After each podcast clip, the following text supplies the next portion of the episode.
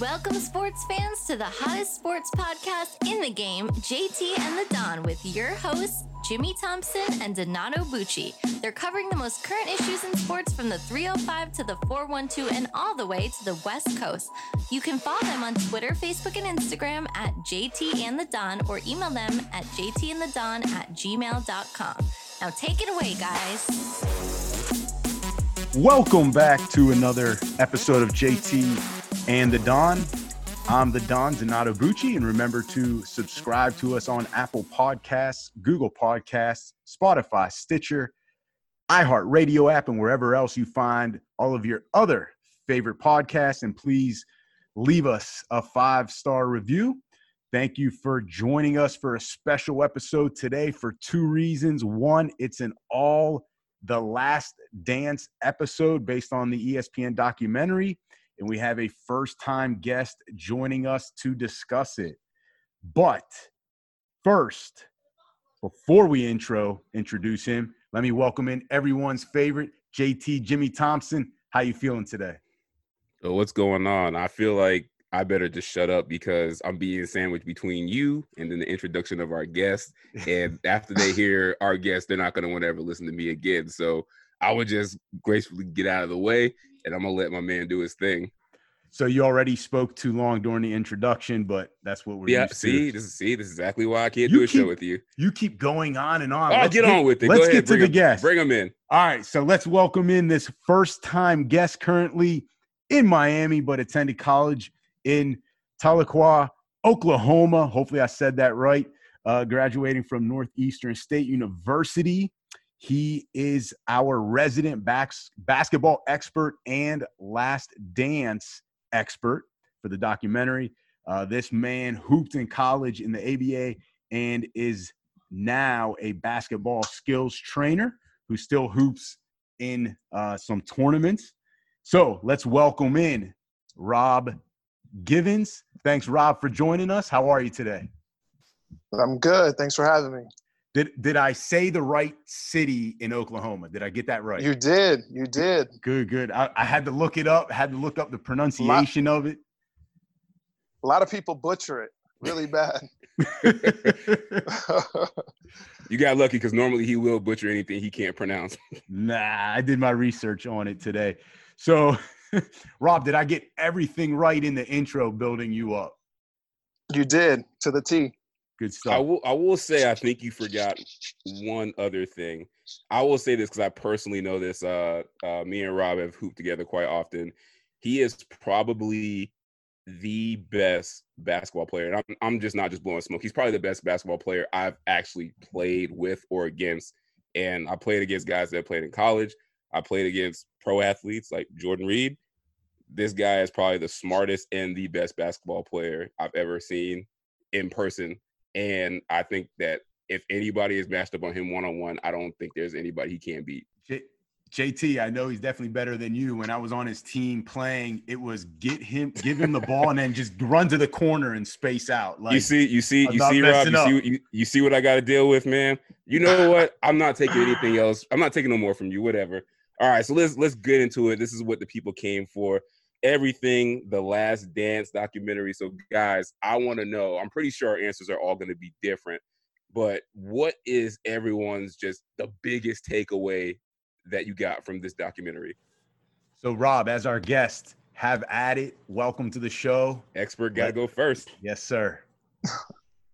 What i took away was jordan's win at all costs mentality. Like if you didn't know for the last documentary it really showed that he was willing to do anything and above and beyond, whether it was cussing his teammates out, playing on a broke foot, and just doing what it needs to be done to win, regardless of what anyone thought.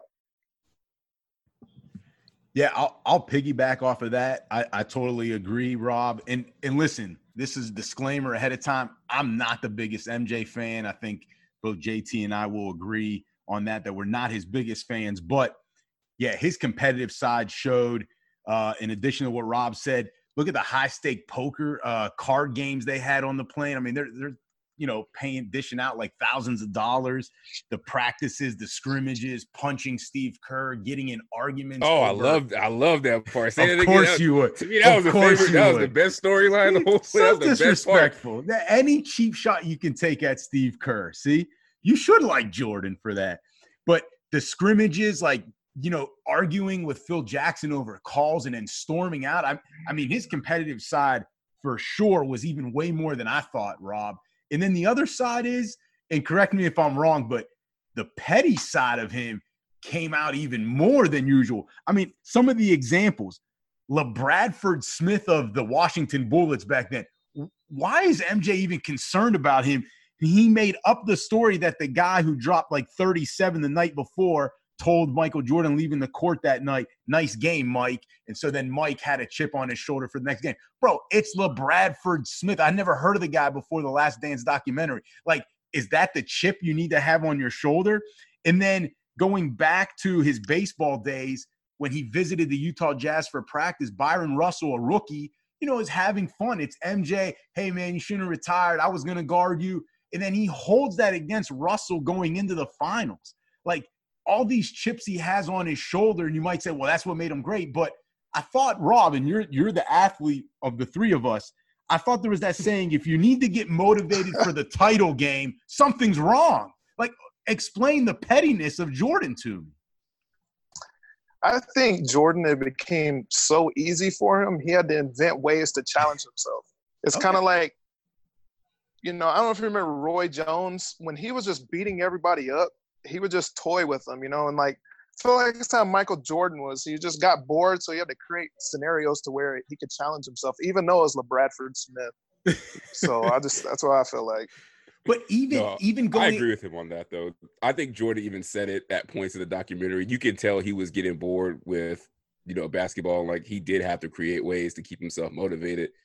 But no, I didn't mean to cut you off. Go ahead, Donato. No, No, I was just gonna say, but even though those those two finals against the Jazz, I don't think those came easy. So what what was the additional motivation? You're going five for five, six for six. To me, we always talk about man, if you need bulletin board material for the Super Bowl, you know something's wrong with you. Like what, what's wrong? But you're talking. But you're talking as a guy that's never been there. They had been there like four times, But JT, four or five times. If he's I- asking, and plus, I mean, it, I'm I'm gonna let you go, but no, no, go ahead, go ahead. You no, I mean they had been there so many times, and then also too, I think. Um, one, this is not my biggest takeaway, but I think another thing you saw was, and obviously I don't think a lot of people got to see it in the moment.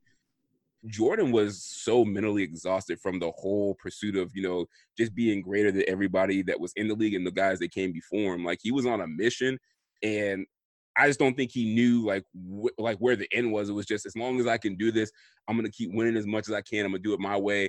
I'm gonna win as I'm gonna win as many times as I can until there's nobody that can catch me. So I think the motivation also came from his just mental fatigue as well. I mean, Rob, you tell me if you agree or if there's another reason why he just needed to invent new ways other than being bored.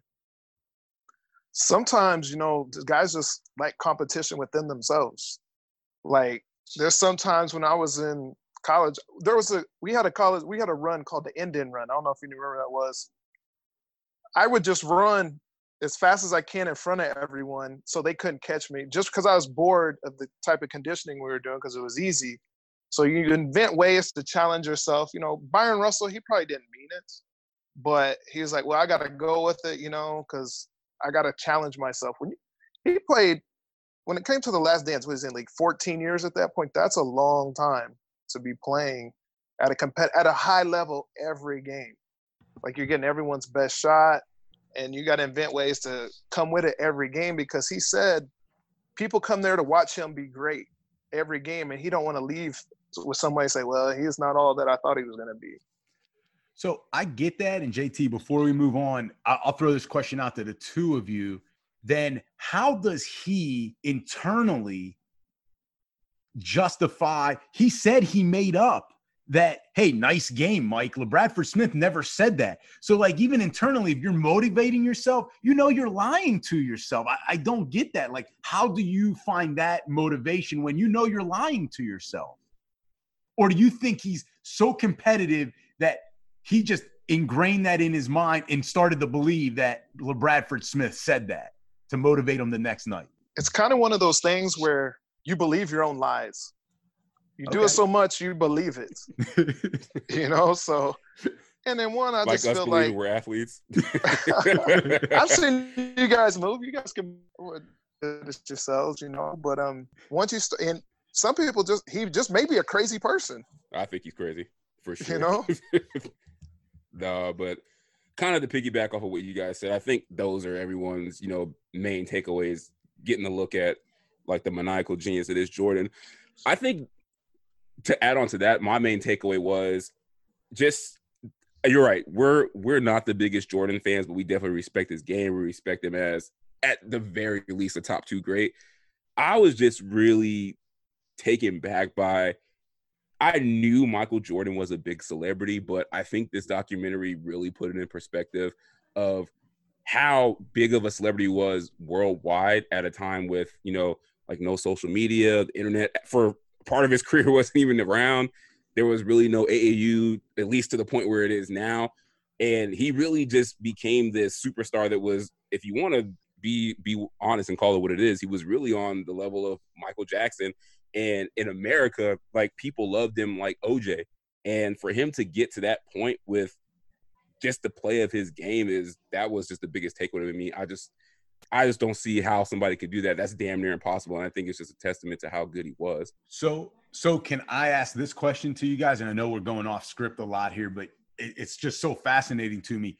I kind of believe it the other way. I think it was easier back then to be a worldwide celebrity. And you might say, well, that's impossible because of social media. I think we get so bombarded and clouded with social It's media like overkill. it's overkill. When Jordan made the CBS Evening News, it was a big deal because that's all people would watch. That was the only thing on, right? The Today Show in the morning. Like they used to have sports on it, like in terms of sports stories. And the other thing is, remember, like Sports Illustrated, if you didn't have it, like that was your way of seeing a lot of the stories. Felipe Lopez, he would get lost in the wash today. But back then, a freshman going into St. John's on the cover of Sports Illustrated, you knew, wow, that's a big deal. Just like when LeBron was on the cover, that was a big deal because it wasn't through social media, it wasn't on YouTube of this guy dunking. You were on Sports Illustrated. And I think that's why, in a way, it was easier for Jordan to stand out back then. Uh, I I don't know. I kind of disagree with that. I just think it's harder because the NBA had so many stars at that time, and like before he came in, when he came in, and then when he became dominant, it's not like oh the NBA was you know nobody knew what it was, and then Jordan came in all of a sudden got popular. Like he had to supplant some big time all time names to become this legendary figure. I, but I will agree with you on this point, and then we'll go on to the next one. I think the easier part of the era that you're talking about as, as far as being famous, I think when there's no overkill in access to media, I think it's easier to build like the mythical part of your fame. Like people were just like, "Oh, we saw it in the in the newspaper. We saw it on Sports Illustrated. The shit must be true." And then you know you actually see him play maybe one or two times, and you're like, "Okay, like." All right, I believe it. Rather than all right, now today you can get your game picked apart on YouTube like 24 seven. True. But but with that being said, obviously, uh, well done documentary. Uh, I felt like it should have been longer than ten parts, but I mean, you, you got to stop at some time. Everybody wanted more of this documentary, but what do you guys? What did you guys not get from this documentary that you like a storyline that you thought you would get more of, or you were kind of disappointed that they didn't address it? Rob, you're the man of the show, so Okay, we're um, gonna have you lead off, man. One, I I feel like they could have went more into Ron Harper, how big of a part of the team he was, because in Phil Jackson's triangle offenses, it has to have big point guards. And Ron Harper was a, traditionally a two guard, but he trans he transcended into a point guard because he's a big he's six six. And Phil Jackson's point guards with every team he's had, he's always had big point guards. Because whenever he went to the Lakers, Ron Harper was there too. When they won two out of the three championships, he was there. yep. Yep. That's true. Uh, JT Rob, I've got to go. I wish they they went more in depth with the end of of the run, meaning what happened after the '98 uh, championship, because they built up nine and a half episodes, right, to Jordan's last shot, nine and a half episodes, and then the exit is two minutes. Reinsdorf and MJ on what happened after the parade, and that's it. Like that's still part of the last dance. And that's what I wanted to know. Like, did you even ask Scottie if he would want to come back? What about Steve Kerr? Where was Luke Longley in this documentary? He was a huge part. Speaking of the triangle offense, you need to have a good center. It doesn't need to be Shaq, but they needed to be a good center. And then, like, you know, did you ask Jud Buechler to come back? Like, n- none of those questions were asked. Nobody's then- asking Jud Buechler to come back. And, and why didn't you ask Reinsdorf, like, why did he let Jerry Krause say that stuff at the beginning of the 97 98 season? You're the owner. Like, that all ties in at the end, and they just kind of fluffed it off like, oh, we said at the beginning it's all Jerry Krause's fault, and it goes away, like, onto the, you know, Jordan's retirement. I wish they would have went more in depth with how it actually ended. But do you think that was difficult because I feel like there was there was a a challenge with how they were doing the story. Like they were trying to tell that last season and then trying to get everything else involved to make this a full documentary. So I don't know, Rob. You tell me. You think? You, I think that was like really challenging, but I think they got in as much as they could without like overkilling it. Yeah, well, one, they said I saw an article that said Luke Longley didn't want to be a part of it. It's not his style to talk about like other players or talk about basketball. He's kind of a low key person. And I don't know if you guys saw this, but they said because the COVID, like they hadn't even finished episodes, I think eight, nine, and 10 when the first two episodes had started. So Wow. maybe they had production wise, they didn't have enough time to do stuff. But like, if Jordan wasn't the documentary about him, no one would watch it really. Like, no one cares what Jud Buechler, if like what he thought about coming back. Like, Well- you know, it, Well, Donato cares. Donato Well, wanted to know what it- happened to Jud Buechler. He wanted not- to know how much money he got in his next deal. He, Donato cares. Not But see, well, some people care. But that's not well, I want to whole- say he went to the Pistons afterwards. But maybe he did. There- I there you that was one- answer. That was one I didn't look up. But it wasn't because I want to know what Jud Buechler said. My thing is, they just acted like it just all ended like Jordan. It was a planned retirement, and like you know, it was the end of it. Like it, It was, was, really possi- complicated. It was complicated. It was possible to come back. Go into that. Like that's the part that we've never heard, we've never understood, and they didn't really go over. Like we knew the and history. you never with the bad you never will because and this this is why this question was hard for me because it's an autobiography. Jordan is the one that's has all the footage. He's the one that's managing the storyline. He's he's managing the narrative. The dude has final cut so i think if they would have went beyond that i think it would have made him look kind of bad because i already thought that the what he what he showed in the last episode kind of made him look i was shocked. I'm like you're the best player that's ever lived maybe in any sport. How do you not talk to the owner of the team? Like how do you not have more say on what goes on upstairs so i think he didn't do that because he didn't want to show himself in a negative light but it's hard for me to because there are some things i really wanted them to go into and obviously just as as the story goes on like knowing that it's an autobiography i should have known that i wasn't going to get these like i really wanted to know more about the whole gambling um, I wanted to know more about the situation with his dad. I wanted his his family to be more involved. Like I think his kids were in there for like 30 seconds, and you didn't see anything from his, his ex-wife or anything. Like those people were around in integral integral parts of what was going on. And I just think the fact that when you learn afterwards that like they weren't even filming his house, and I was reading the director said Jordan wouldn't even allow them to come on the plane, like his private plane. So just showing that how private Jordan is in something where he has total control, I just was dumb to expect to get some of this. But those are the things that I thought I wanted to see more of. Just the things that people really want to know. Like, was the gambling really an issue? Was it related to that that year off that was supposed to be a secret suspension? You know, like what really happened. So I, those are the storylines I really want to get more of.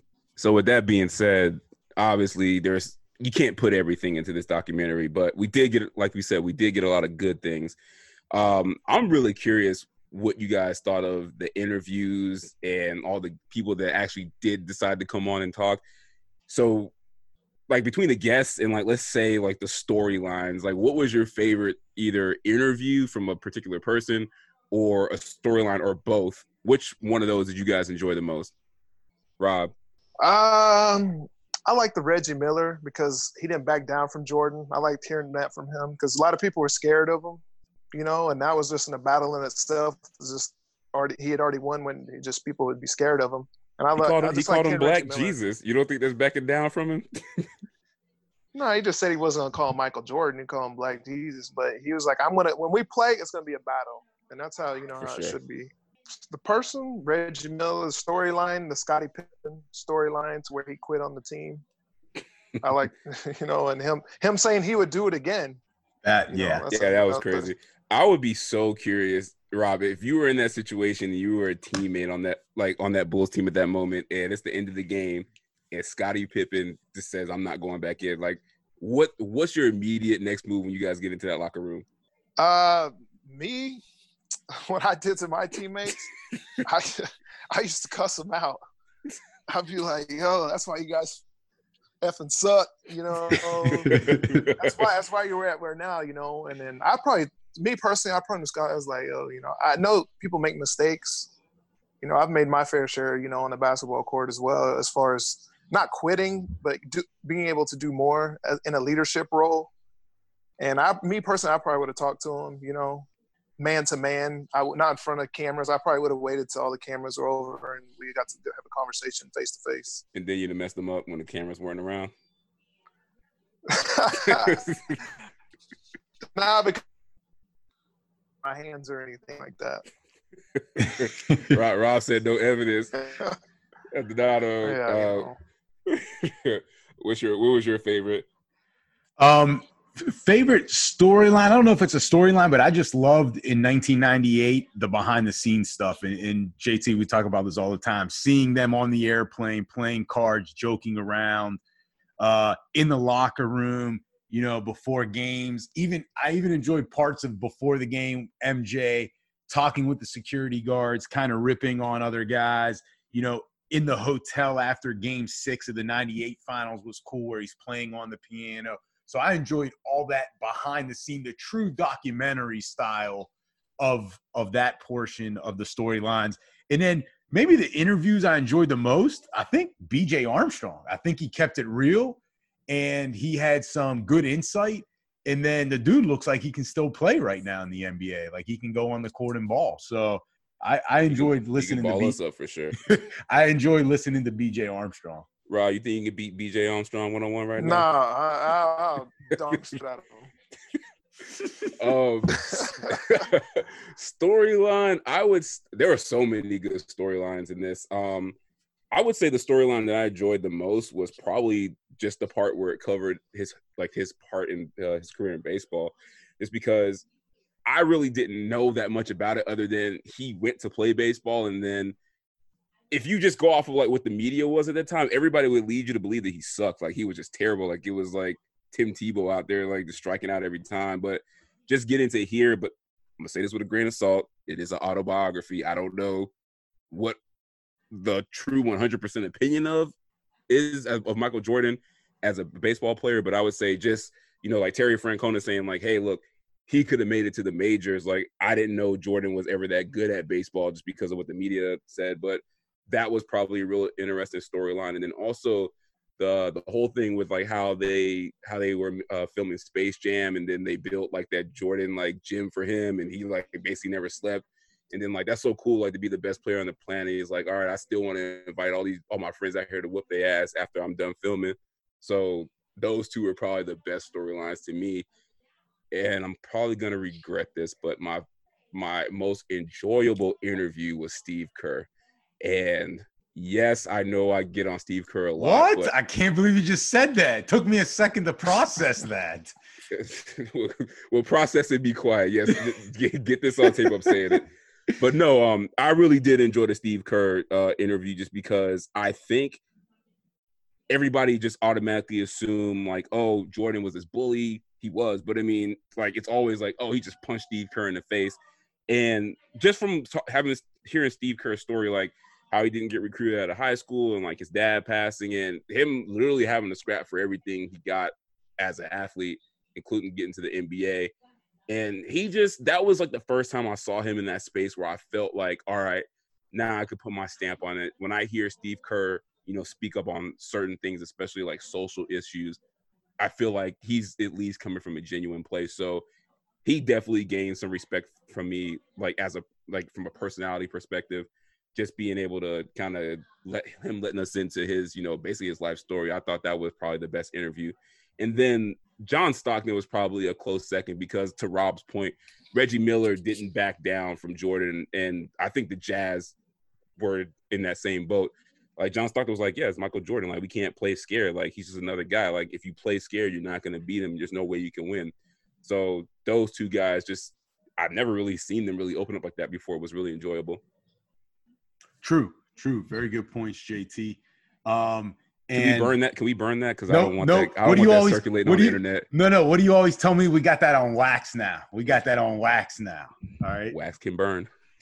Why does Jimmy hate did- Steve Kerr? Eh, Yes, exactly, Rob. He has, I know you've listened to the show, but I always like to summarize. He has four villains in the history of sports Dave Gettleman, Steve Kerr, Aaron Rodgers, and who's the fourth one, Jimmy? Because I, I don't know. You made up this super Ah, list. I, I forget the fourth one now, but it's the fourth one. The fourth one is interchangeable. Depend on depend on what's going on that week. But those are the three for sure. Kurt Gettleman, Aaron Rodgers. Anytime those come up, he's blasting them no matter what. But uh no, great points, uh, JT there that uh you know the curse stuff. I mean, just really interesting. And um so yeah, I mean, good good stuff.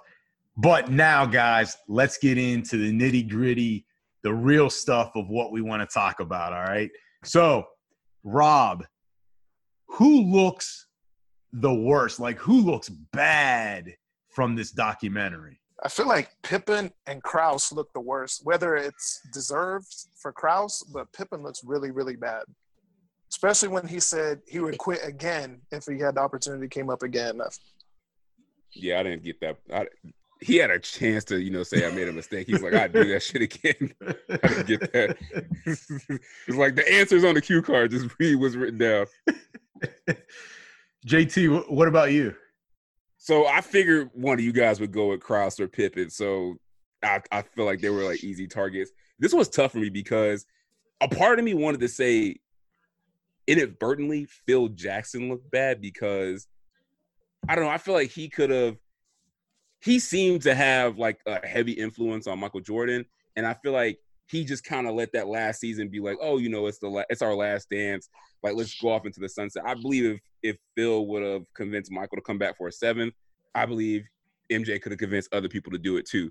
But I'm going with uh Jerry Reinsdorf, and it's got to be him. If you're blaming Krause, you got to blame the owner. So first, you have the best player of all time, and he's still playing like like you said, Donato at an elite level. And yes, I, I don't want to slight Jerry Krause because I feel like this documentary really doesn't show how good of a GM he actually was. Like he was really good at his job, and that's the reason the Bulls were successful as well. But you chose the GM over the talent, and I don't get that. And it's not just you know this one time. They consistently had situations where the owner chose, you know, the GM over the talent, and they let it be known in public that they were having all this rifts. And I just can't believe like you let that kind of stuff get out and you don't have that relationship with a guy or a player that's as big as Michael Jordan. And if you look at it like from the documentary perspective, like all that dysfunction, it was bound to end that dynasty at some. And you look, it's still going on today. I mean, the Bulls are still a dysfunctional organization. Like they still have, you know, coaches and you know front office management going at it today. And I just can't believe, and especially that last episode, if Reinsdorf is if it's, if it's true that after that after that sixth title, he went to MJ and Phil and was like, look, he went to Phil and said, hey, let's do it one more time. Like, why why would you wait to the end to try to do this again when you already said at the beginning of the season it's going to be Phil's last year? He can go 82 and 0. He's not coming back. I just don't understand how you had something so great and you just let it falter because you chose Jerry Krause over what was actually making you win.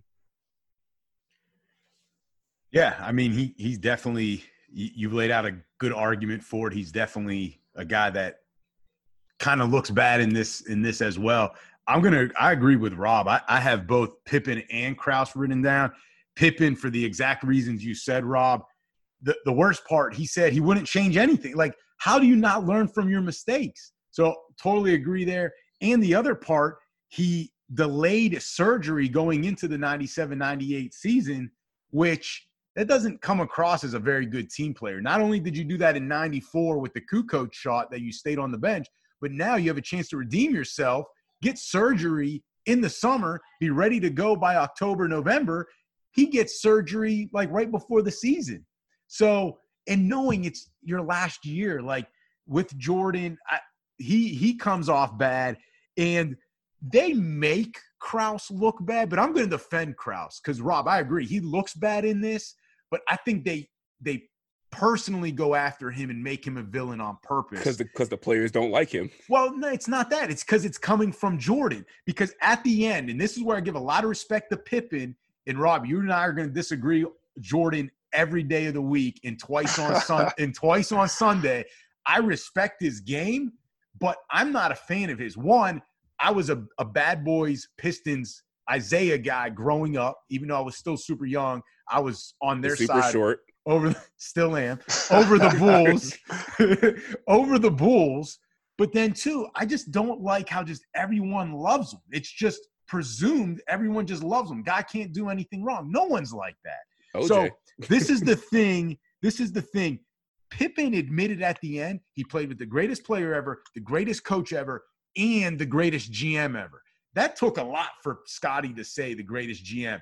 Jordan doesn't even admit he's any good of a GM. Yo, he got you Pippen in a trade. He drafted Horace Grant.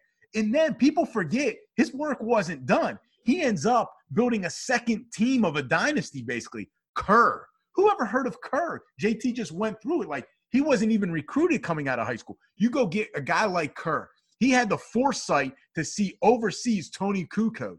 Then he's able to bring in Rodman and keep him there three years. Now, yes, Jordan and Phil helped, you know, kind of keep uh, Rodman together, but it was Jerry Krause that brought Rodman in. So anyway, I digress from that. Krause can't defend himself. He's been deceased, you know, unfortunately since 2017. So like he can't defend himself. And why throw in that footage of them making fun of his weight, of his height? You know, MJ's like, oh, why don't you come in the layup line? We'll lower the hoop for you. Like, bro, this is the GM. And that's not joking. Like, if you are, if JT, if you say that or Rob says that to me, we laugh it off. Like, you know, I feel like we're boys. We're, Okay, hey, you heard, you heard what he said. About. He's giving us a list of things we can say to him. He'll just laugh like, it off. I'm writing this down. I, will laugh Give it the off. green light. I'll, I, I gave you the green light. Like I'll laugh that off, but MJ saying it to Krause, that's just disrespectful. And they didn't But- need to include. They could have just said that, hey, you know, we ripped on him. Like it's because what he said about Phil. They didn't need to show those little jabs. Like the dude's not here to defend himself. But Krause also did some stuff too that that was his own fault, like him coming out publicly and you know with the whole Toni Kukoc thing and just saying little things like throughout his time as a GM. So it kind of goes both ways. Like it was Krause, it was okay when he was doing it back then when he was a GM. So why is it not okay for Jordan to do it now? but that is fine. But you didn't give him any credit either. It took everyone else, Phil Jackson, Reinsdorf, and Pippen, to talk about that. You never Well- showed it there. Like you Well, didn't show it in the when, a, when documentary. director of the MJ film never doesn't said like it, you, you're not gonna be painted in the positive light. and That's, that's why I'm, and that's why I'm defending Jerry Krause here. And in in the last thing is, you're right, JT. Like they made Krause the villain, but at the end, it's Rein, It's Reinsdorf. Yeah, Reinsdorf has the last say. So I I agree with you there. He doesn't look great either. But I'm defending Krause, even though I agree, Rob Pippen and, And- Krause look bad. And this is one more thing that I don't understand because I truly do believe, like I said before, I believe Phil was done. I believe that he was just like, you know what, this is too much of a headache. They've tried me already. Let me get out of here. How does Reinsdorf not go to Jordan and say, okay, you can't have Phil. Who else do you want me to go get to coach you?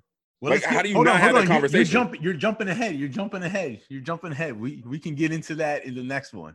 All right, man, hurry up. I can't wait to talk You're about jumping that. ahead. So real quick, real quick, real quick. Uh, Rob, I'll go to you first. Did has Pippen's reputation taken a huge hit because of this documentary? Uh, I think it's still the same because people that followed basketball and was following it back then already knew what he did. So I don't think you know it really like. Most people see Pippen in a different light off the court than what he did on the court with his personal life than what he did on the court.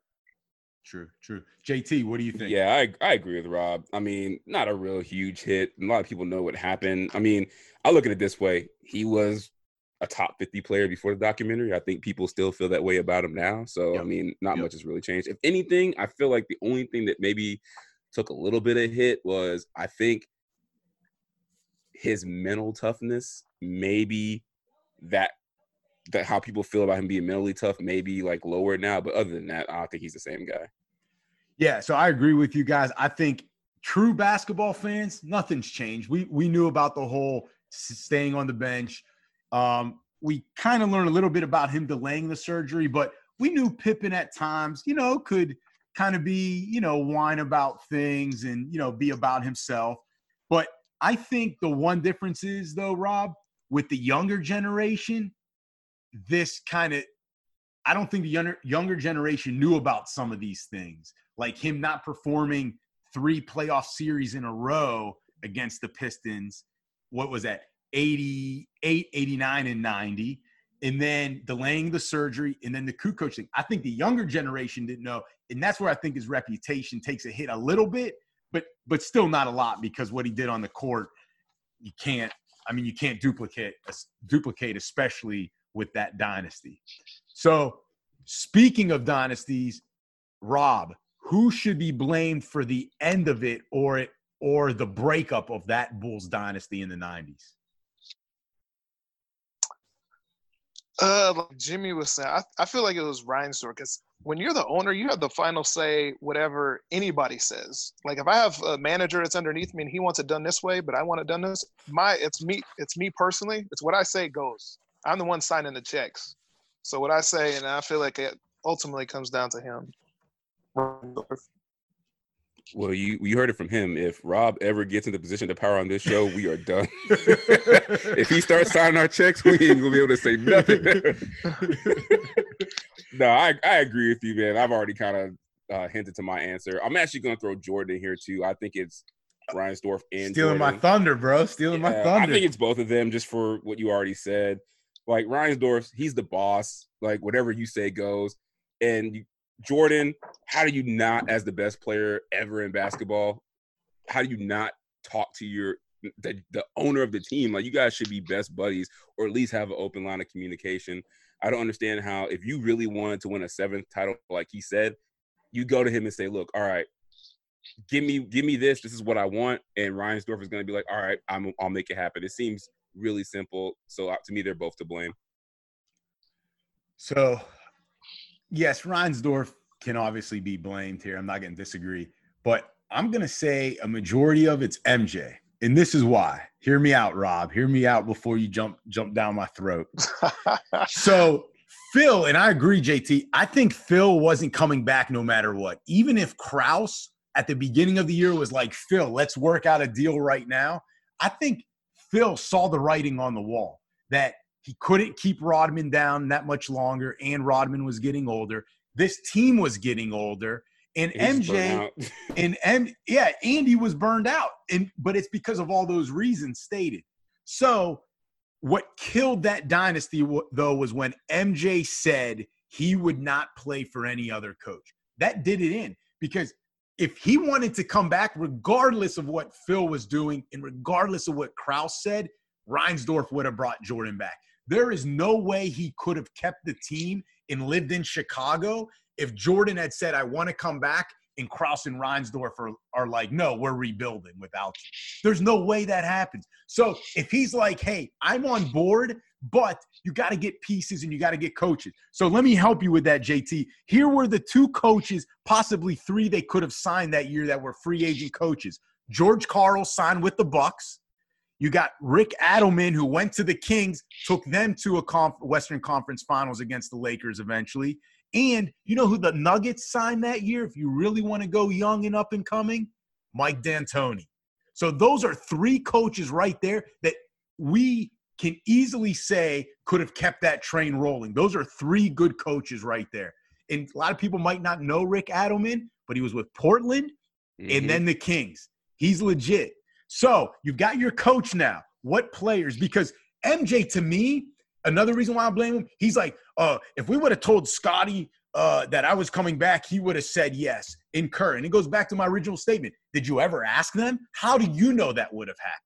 You didn't, MJ. But if you truly believe that, had you come back, all is well. They're all on one year deals. But even if those guys don't agree, because I think Pippen, he goes, finds his what five year, $67 million deal with the Rockets. So even if he doesn't come back, listen to these free agents. And you got to remember now, this is back in the day. This is not today. All right. So don't compare them to players today. But guys like Vlade Divac was a free agent. You lose Luke Longley, but you got Vlade. Vlade went to the Western Conference Finals and played really well against Shaq in the early 2000s. You could have signed Vlade, LaPhonso Ellis. Chauncey Billups was traded that year. What does he do in 04? Wins a title. Latrell Sprewell, who took the Knicks that next year in '99 to the NBA Finals. I don't know if you want Sprewell in Chicago with Jerry Krause. There might be another but, incident. But Jordan, because Jordan there and he's so great, everything will be all right. Barkley could have replaced Rodman on a one-year deal for one million. That's what he re-signed for Barkley in Houston. So Barkley could have played Rodman's role, and then there's other guys that you you put in around him. Jerome Kersey ended up winning a title with the Spurs. So he would have been your veteran that you could bring in off the bench. And then if you really wanted to go crazy, you could have traded for a guy like Bonzi Wells, who could have been that other pure scorer to MJ. So to me, all of that said, it's MJ because had he not said the words, I won't play for anyone else but Phil, they could have kept the train rolling even with different pieces. So let me, I'm gonna. Yeah, but oh, go, no, ahead. go ahead, Rob. No, go ahead, Rob. I feel like all those free agents you named were like C plus free agents. Ooh. Like Bonzi Wells was a role player for the Portland. Chauncey Billups wasn't who he was until he got to the Pistons. He'd been traded like three or four times and was almost out the league. And Vlade Divac, you know, he he'd have been okay. Like a lot of those guys wouldn't have but, made a difference. But Rob, like Barkley was old. But Rob, let me ask you. But let me ask you this: Rodman was 37 that last year. Barkley's a better scorer than Rodman. I, I I understand what you're saying, but besides Pippen, all those pieces that would have left, Kerr, um, Longley, Buechler, you're telling me those guys I named can't replace those role players because Harper's still on the team, so you still have your backcourt. You bring Vlade in to pre- replace Longley, Barkley to replace Rodman. Pippen is the one missing key, but you could have also maybe traded for Glen Rice because he ended up getting shipped to the Lakers from the Hornets. And what does he do later in 2000? Wins a title as the third scorer behind Kobe and Shaq. Yeah, but Kerr and those other guys, they would have came back because there there was limited options for them. I mean, so even more reason then that it's MJ's fault. They could have kept but Jordan said, together. Jordan said it takes some convincing to get Pippen to come back. Like he probably already knew Pippen's not most likely not going to come back. But to replace Pippen's productivity with those guys, even at a combined level, you're not going to get that with Pippen. None of those guys have Pippen's length. His he could play one through four, and they weren't going to get that matchup. You know, and you're, you're getting an old Barkley. Like if you would have told me he was getting a Phoenix Suns Barkley, well, I'd be like, oh, yeah, okay. can't afford that. of course, of course. But yeah. I, it, okay, so I'll give you that, but how do you answer the fact that they played pretty darn well at the beginning of the year without Pippen while he was out for his delayed surgery? Yeah, but they started off was at nine and eight, and you know, and they they didn't start too good. It was, it was only when Jordan started talking to Rodman and Rodman got his stuff together that Rodman became more than what he was until Pippen, while Pippen was out. When Jordan got on Rodman, that's when Rodman stepped his game up, and they said, and then one, you got the best player arguably in the world. That that's a big trump card right there that you have. Ace in the hole that you have when you have the best player. Exactly. I mean, that's why I don't think the dynasty had to end. Like I was telling you a little bit earlier, um, I don't know if you guys remember Jamal Crawford was on the Bulls. Mm-hmm. In an interview, he said his rook his rookie year, Krause was going to get Tim Duncan, Grant Hill, and Tracy McGrady. That was his main goal. That's why he was going to leave, let Jordan, Pippen, and all those guys leave so he could get those three and start it all back up again. And they're all younger. But my thing is, how is he going to get Duncan? Because the, there's no way the Bulls were winning the lottery. Did they have another lottery pick somehow? No, it was whenever it was coming up. Well, Duncan got drafted in what 97, 98? Right. It was when right. it was coming to free. He's thinking oh, okay. I ahead. Got I got it so you. if you have all these contracts, even if they're one year deals, it's gonna you can't get so and so. and then you have you know your draft choices. But if you have a chance to, there was talk, you know, they were going to trade Tracy McGrady straight up for Pippen. I remember Right. that. You know, and Right. so, But if, but if you think, go ahead. No, but that's my thing. They did a s- remember, he didn't leave via free agency, even though he technically did. It was a sign and trade. So, like, you know, maybe you could have done a sign and trade to get a T Mac. And now that's a pretty good team. T Mac replaces Pippen. Again, I- know you're knocking Vladdy, but Vladdy's perfect for the triangle offense. And he still had some years left. I mean, we're talking this no, is Vladdy was good. Vladdy was legit with the with the Kings, but you know, Bulls really didn't need a center in that offense. Like you, like Phil did it because he had Shaq, and you know, and that's just Shaq. But when you, the center was like a main focus, when you can have Luke Longley, no disrespect to him, you know, he was serviceable. Uh, Joe Kleine, Bill Bill Wennington, Bill That was, Cartwright. you know, guys that were Well, old enough to be our dads at the time playing is you know you kind of just throw anybody in there So so with having that that ace in the hole, having Michael Jordan, maybe the greatest player, and I'll say maybe the greatest player of all time.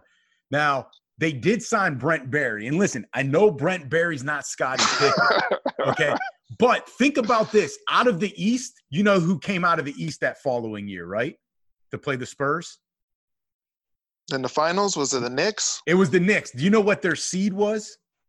eight eight. So you can't tell me the East was very good. An eight seed got out of the East. That never happens in basketball. Never.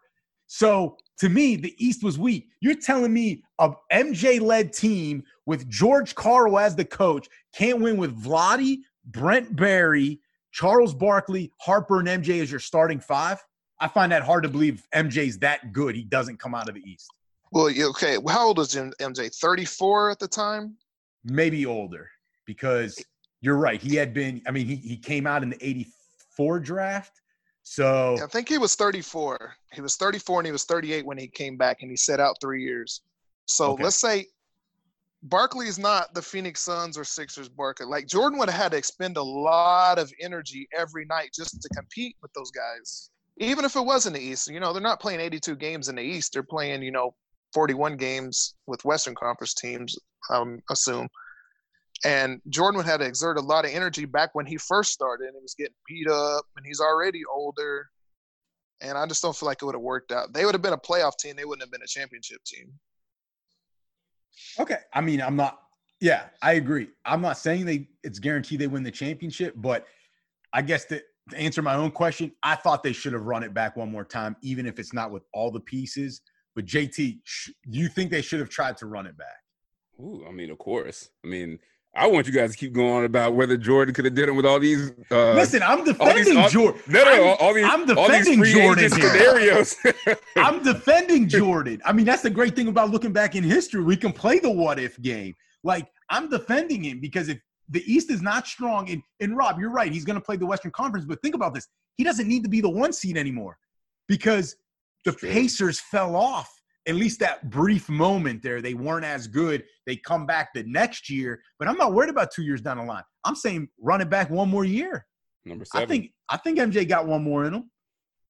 yeah, you I, think, keyword Yeah. think. But again, I think he comes out of the East. I agree with you. I think he could have run it back one more time. I, I think at least out of the East. I don't know if they beat that Spurs team, but out of the East, uh, who are you scared of? I, I mean, I don't know. The Heat weren't ready yet. No offense, JT, but they weren't taken. ready yet. The Pacers obviously didn't make it. The Knicks, I mean, they had an aging Patrick. Think about that, Rob. An aging Patrick Ewing. You're telling me Barkley aged worse than Ewing? I don't know about that. Well, Barkley wasn't a seven footer. He was six five, six six at most. Hey, You just know, get rebounds. up- Just get rebounds like Rodman did. No one did. That's the problem. No one got rebounds like Rodman did, though. But Rodman could guard one through five, though. People forget that. True. So he, True. so so is he saying they shouldn't have run it back? It No, sounds if they like could have had, if they could have had that same squad, of course. okay. But with but with just Jordan and all these other pieces, nah, I don't see that happening. And maybe Jordan at that time didn't want to subject himself to that. Yeah, I think he was mentally. I think he was mentally starting to wear down, and he knew, like you said, Rob, it was going to be too tough to go back and do this again. He was going to take on more responsibility, especially if he knew there was a good chance Pippen wasn't coming back. All right, well, that was some intense stuff. So let's take a breather. Let's go That's halftime. that's go. that's that's why we go and hire these experts. That's why we pay him the big money to come over from ESPN for that right there. He took the firing squad though. That's why Rob's the best, man. He There took the go. firing squad, and he's just he's still cool and calm. Um, so let's go. Let's have some fun topics here, all right, with the halftime adjustments. Let's talk about I don't even know what to call it anymore. The flu game, the food poisoning game. I call it something else. But Rob, I'll start with you. Do you believe, based on the documentary, the way they portrayed it, that it was food poisoning that affected Jordan in the 97 finals? Uh, me personally, I've had food poisoning twice, unfortunately, and you do feel like death, but it didn't linger on to the next day and night. You know, it was just kind of a few hours, and then I was good to go. What I heard, a lot of people think he was just hungover. That's what I think. You For know, He I mean, what was definitely what's there to do in Salt Lake City though? I mean, was it even a weekend? I don't even know If- if it was a weekend. If there's anything to do in Salt Lake, MJ gonna find it. MJ will find it. And an, and another thing, Jordan was on top of his body. You think I don't f- see him ordering a pizza at 1 a.m. no, sir. and I eating agree. a pizza Yep, and getting food poisoning from it, I agree. especially the way he treated his body. Not the night before a game, right? If you if you're playing the following night, sure, but not that next night No. where, where you don't even have 24 hours to recover from eating something like that. And honestly, do you think they didn't have nothing to give Jordan for food? Really? Yeah. if he's staying at the hotel, like that kitchen's gonna be open 24-7. Like that, and also too, like if if if you're the pizza place that Michael Jordan's ordering from, like, and you did poison the pizza, one, you don't want to get caught. So I know the best way not to get not to get caught. Let's send five guys to his room.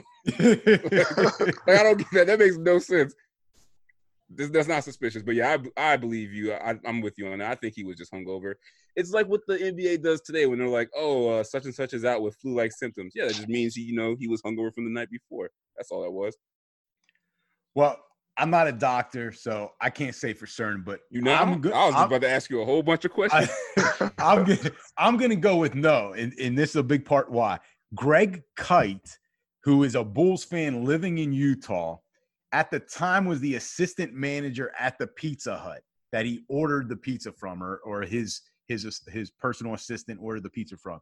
And he was recently on the big show with Jake Scott and Gordon Monson on 1280 The Zone. I'm not sure where in the US that is, but he says that the story in the last dance and and I quote here is crap. He says only him and the delivery man went to the hotel room and that he made the pizza himself and oversaw the handling of it. Cuz again, remember, he is a Bulls fan. So to me, and he said that they kind of waved to MJ and then that was it. There was only two guys. All right. So I agree with Rob. What are you doing at 11:30, 11 o'clock at night, ordering a whole pizza? And Rob, he eats the whole thing himself. well, first of all, before you that- get on Jordan, don't act like you haven't ordered pizza at 11 o'clock. I used to live with you, so and I would eat the whole pizza myself. I'm not sharing with you, JT. But the thing is, that's MJ, maybe the greatest athlete of all time, and I'm the Don doing this show with you. So I'm allowed to eat that. I'm expected to eat that pizza that late. Not MJ. Have you seen that guy's body? No. So I think personally, I'm going to go way out on the limb here and say that was all made up. The, either the flu or the food poisoning. And the reason is going back to our first topic. He needed some sort of mental motivation to get him prepared for the next game. He's like, What have I not that's, done? That's really far out there. What have I not done in the history of sports? You know what? I haven't pulled the Willis Reed yet. I got to pull the Willis Reed card. And I think he was a little worried about this Jazz team, especially playing at the Delta Center. He's like, "Ah, I got to have a built in excuse. Ah. So first it was the flu, and now 20 years later, it's food poisoning. He can't even get the story straight. I'm done with it. I'm done with it. I'm done with it. So So the other part of the story is he spit on the pizza, JT and Rob. So would you have still eaten it knowing that MJ You spit know, we, on it? you know, we're not gonna eat anything somebody spit on. Hell no. And if he spit on anything that was my food, we'd have to fight. I don't give a damn how great he is. what about you, Rob? Am I a diehard Jordan fan or am I his teammate? You're a fan. Well, sometimes the teammates are both. And is and is it a spray spit or one of those loogie type spits? Uh, no, he, he he he hawked it up with everything he's been holding back.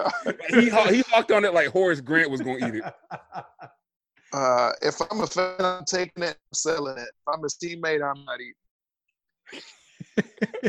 well, for me, it's going to depend on the type of pizza and how Wow, hung- y'all and how hungry I truly y'all, am, y'all need to be ashamed. and how hungry I See, am. this is how MJ could get away with this.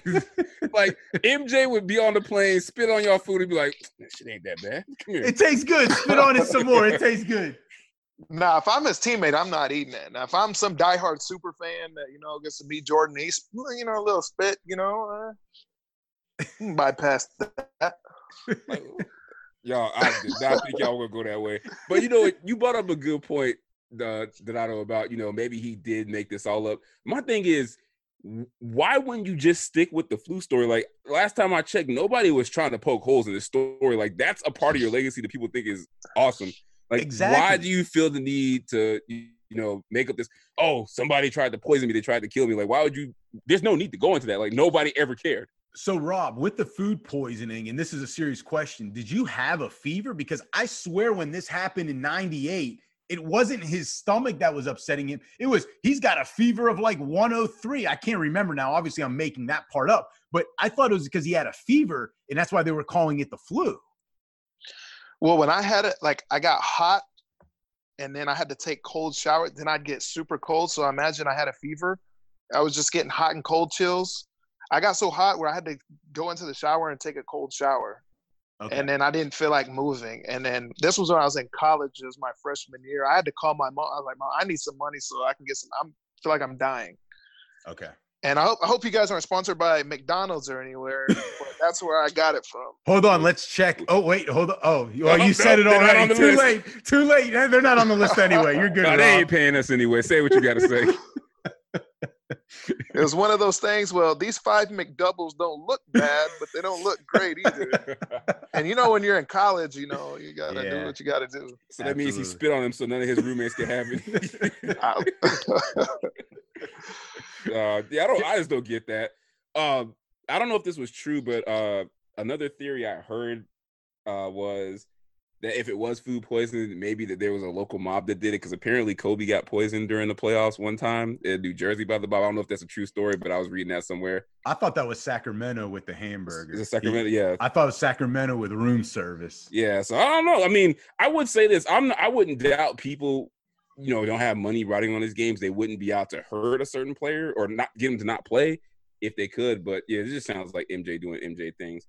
But all right, so we, you know, we weren't gonna go on without talking about Dennis Rodman. The worm, the Yeah. worm. you know, honestly, I wish his part in the in the uh, in the documentary was was longer. I wish he would have had three episodes to himself. But what was the wildest thing you guys learned about Rodman that you didn't know before the documentary? Me, uh, He's like, I That do he wanted- everything. that he needed a va- that he needed a vacation. I had never, I never knew that he just. He's like, I need a, a 48 hour vacation to get away. That was just the wildest thing to me. That was crazy. Yeah. yeah, I'm with you on Yeah. that. Yeah, like I don't understand like how he was allowed to go on benders in the middle of the season.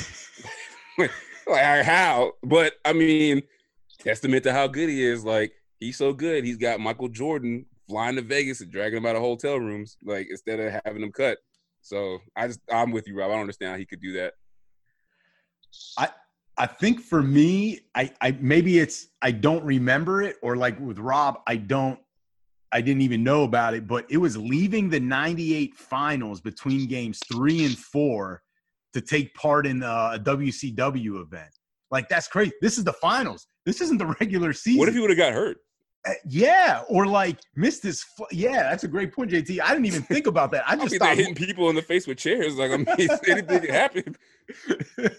yeah, I mean, I think that was the craziest thing. This is the finals, man. And then I thought what was also interesting was how chill he was about it afterward and all the criticism he took from his team. Because I don't know if you remember in the last dance, they showed a huddle where Phil is like, hey, uh, I think it was D- Dickie Simpkins, where he's like, uh, hey, Simpkins, like, you missed us basically ripping on Rodman for missing practice yesterday. And it was like, you know, and Rodman's just kind of chilling there, you know. Simpkins turns around, kind of like laughs, smiles at him, and Well, they're not Rodman's gonna like, cut me. yeah, I'm and Rodman's Rodman. like, I don't know, I'm here now. Let's go play. Like, we're about to win a title. What are we worried about? So it's just amazing how chill he was about it too. also too. Because he knew he had that juice. yeah, Yep, yep. I'm I'm surprised how much Carmen Electra uh, let out of what they actually did. Like I thought that that was that was shocking to me too. She's like, I'll tell you what, if you if you learn anything from Dennis Rodman, be careful who you who you mess with as an athlete because some sometime down the line, 20 years when there's a documentary and you were part of it, you don't know what they're gonna say. oh, we were doing it in the locker rooms, on, on the television announcer's desk, at center court. Oh, we were they- we just did it all over the place. I'm like, wow, I'm pretty sure he did not think she was gonna tell that someday to the whole world. So JT, Think- what's what's yours? The taking a vacation in Vegas? Oh yeah, for sure. Oh, okay. this man went to Vegas. He's like, he's like, I'll be back tomorrow. Like three days later, he's like, he ain't back yet. If Michael Jordan has to come get you, like in the middle of the season from Vegas, like that's just insane. I don't get that. Well, they said Rodman came back. He had to get Rodman out the hotel in Chicago to come back. Like that's where Jordan had got him. Like he didn't have to go to Vegas. He was in Chicago. He had to drag him out of the hotel in Chicago because he wasn't coming to practice. Oh, there we go. See, that's that's just as bad. He right down the street and don't want to play. crazy, crazy. But when he was there, he showed up and balled out for sure. Um, so this is a really interesting question, JT. Great question you brought up during the production meeting. Whoa, whoa, whoa! 1st I'll give of you all, credit here. I'll of all, give you no, credit don't, here. Don't try to show out because he because Rob's on the show. Go ahead, go ahead and introduce a topic that I brought up the way you normally do. Nope. A great question here. So, Rob, I'll, I'll send it to you first. Uh, we got two, but here's the first one. Who do you think was Jordan's most underrated teammate? This is what I paid for. I want to hear this. Underrated teammate that no one ever thought of. Oh man, probably Toni Kukoc. Ooh, okay, okay. because a lot of people don't i mean they just like you said in the film they just show you what you want to so but if you look at the scores and the box scores like he had some big games and he was a matchup problem so you know 611 shoot you know and i feel like they didn't have him they may not win And by the way, before you go, JT, Kukoc, I believe, would have been on that 98 99 team. So there's the void of filling Pippen. Rob, if you if you haven't noticed, one thing you'll know, you'll know when you come on this show. If he starts an argument with you, he'll bring it up throughout the entire show. So I'm letting you know this ain't over. He, you you will hear about this again. like oh, you Uh, thought it was over That's good. I, I, I JT, who you got? I figured one of you guys would pick Kukoc. I mean, I guess when you said underrated, I I feel like a lot of his teammates were highlighted in this, So I tried to go with somebody that I don't remember seeing in there. Um, probably he didn't play with Jordan that long, but I had to go back and look at his stats, and I was like, this Orlando Woolridge, like he played for Jordan for two years when he first got there, and Ooh. what he averaged what 23 points a game uh that last season with Jordan. And I mean, Woolridge was already established as a good scorer. And I think that 23 points a game was like the most a teammate's average with Jordan throughout his whole career. So gotta go with him. Wow. Yeah, that's hey, Woolridge was a great player. I totally forgot about him. I like both of your answers. And actually, Rob, I thought you were going to go with the guy I had written down because you mentioned him earlier, Ron Harper. Oh yeah for sure He's got five titles, three with the Bulls, two for the Lakers. And people forget, especially the, the young kids, in 86, he was drafted by the Cavs, number eight overall. And he ended up uh, rookie year, he was 22.9 points, 4.8 assists, 4.8 boards, two and a half uh, steals, I believe. And then, like, you look at 86 to 94, except for one season, he averaged no lower than 18.6 points per game. His best year was 93 94 with the Clippers, 20.1 points, six boards, four and a half assists, two steals a game. So, like, those are really good numbers. But the thing that hurt him, and I think this is why he was underrated, talent wise, maybe one of the, the better teammates he had, but Ron Harper's injuries caught up to him, especially Oh, for sure. as he got older. Like he wasn't as injury prone as he got older, but just the injuries had caught up to him.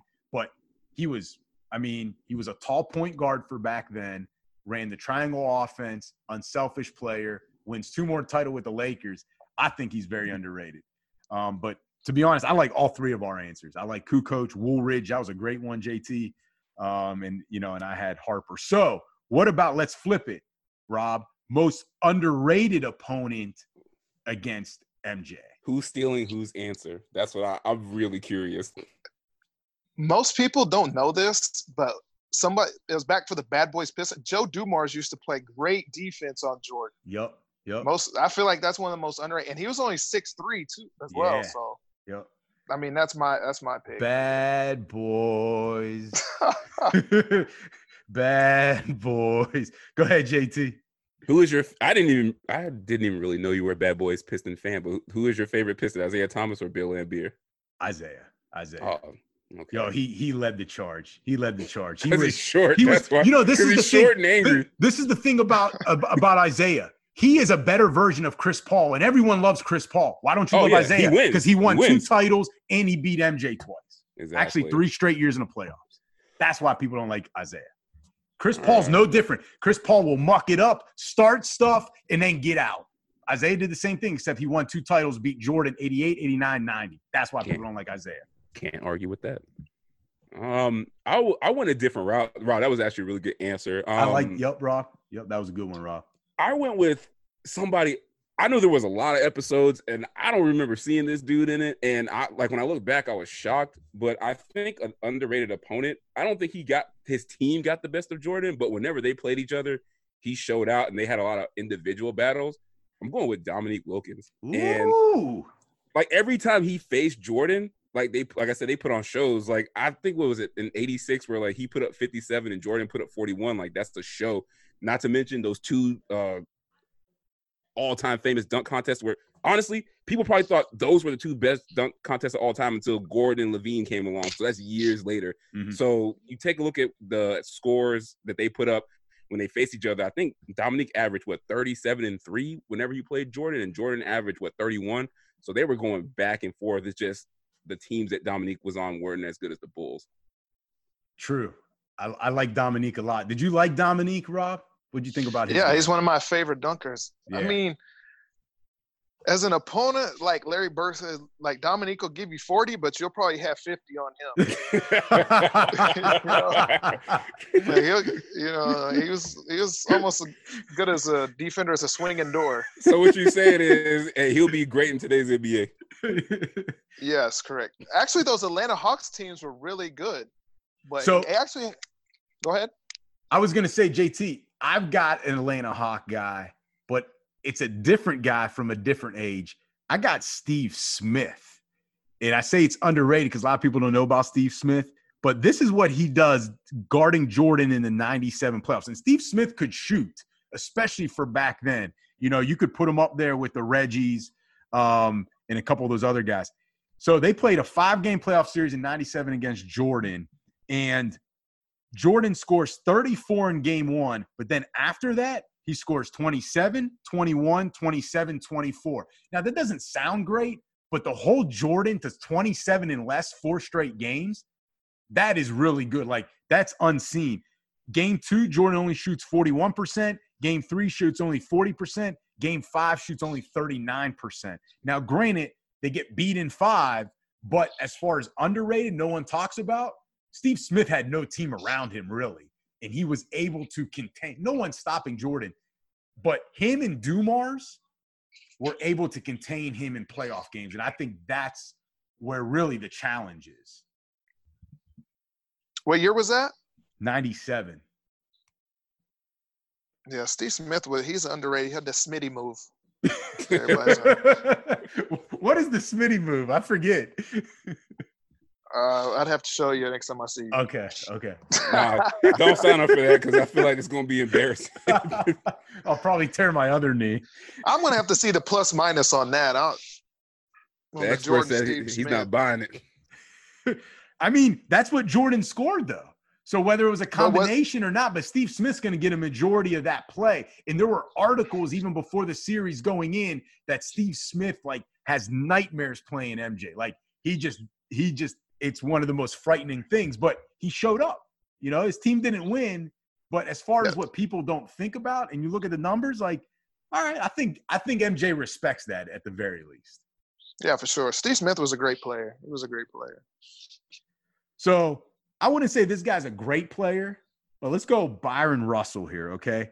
And this is a fun topic, not so much for me back in '98, but was it a push off, Rob, on the last shot of his Bulls career against Bryon Russell? I feel like if Jordan didn't push him, he was gonna fall anyways. Like, he was he was he Face was on his first. way to he was on his way to touching Earth anyways. So it was like an Olay, a little Olay to him.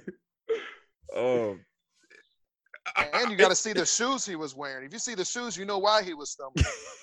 I saw somewhere they call him like the Ghostbuster 95s or something. it's terrible. Nah, um, yeah. it's a push off. Let's just get that out of the way. But I will say this: the one thing that I saw in the documentary that kind of gave Jordan some saving grace was, I don't know if you got, I don't, I don't know if you saw it when he was talking about like he noticed how uh Russ always play on his toes, and he knew if you can get him to go one way, he was always going to slide. So I don't know if he strategically put that in there to build up to the point where he was going to push him off in the story. But yeah, I think it's a push off. So my whole life growing up, thought it was a push off. I'm gonna stick with it. This is the only thing. This is the only thing I would throw out to you guys. If it was the other way around, now some people would say, "Well, Jordan would never have been in that terrible defensive position." For, forget that part of it. If it was the other way around, Russell with that enough of a hand touch to, To push him him out out, of of the the way, all right, would they have called that offensive uh, an offensive foul on Bryon Russell if that was against Jordan? That's Yes. that's the way I would look at it. So Ask Magic Johnson; he'll tell you. so yes. if, if you say yes, then basically MJ got a call. That's the way I look at it. Uh, it could go either way because I feel like one when Reggie Miller shoved off Jordan, when you're a stature of Jordan and someone does that to him and they don't call it, I feel like they're not going to call it either way because Reggie Miller literally shoved him out the way. ran But- through him. But that's the, but that's the thing is Bryon Russell didn't have that sort of super that even star status. That status. cachet, he didn't have that. Exactly. Where Reggie did, I mean, Well, I feel like, like I, I hear what Rob's saying. Like, I think in that, especially in that time period, like they're not gonna bail the game out with some call like that. Like it's like, all right, let us see if he can make the shot, and then we'll live with that. Yeah, no, that's a great point. You you know, Rob, this is my analogy in defending Jordan. I hate doing this. My don't analogy do would be, I'm going to do it because I, I don't want to be seen as biased. Is that pass interference in football? You're allowed to you're allowed to touch the receiver's waist, but as soon as you use your hand to maneuver the receiver in order to knock the ball down, that's when it's PI. But you can have your hand on his hip as long as you're not turning or using that as leverage to knock the ball down. So MJ, as long as he's not giving a shove, is allowed to have his hand on the backside of Russell. But that would be my analogy to defend Jordan there. I just feel like Russell, if you watch the play, he was already he was already out of it. He, He was, was- already on it. He was Rob on just his way he to. trash. Rob was- think he trash. No, That's why he was a that. great player. You know, like he was six eight out of Long Beach State. He was good. He was a great player. You know, with the facts. Yeah. I feel like- but he's he was already he was going. His first mistake was letting Jordan go right, anyways. So he was already messed up in that sense, and he was already stumbling. Jordan gave him a light, slight nudge.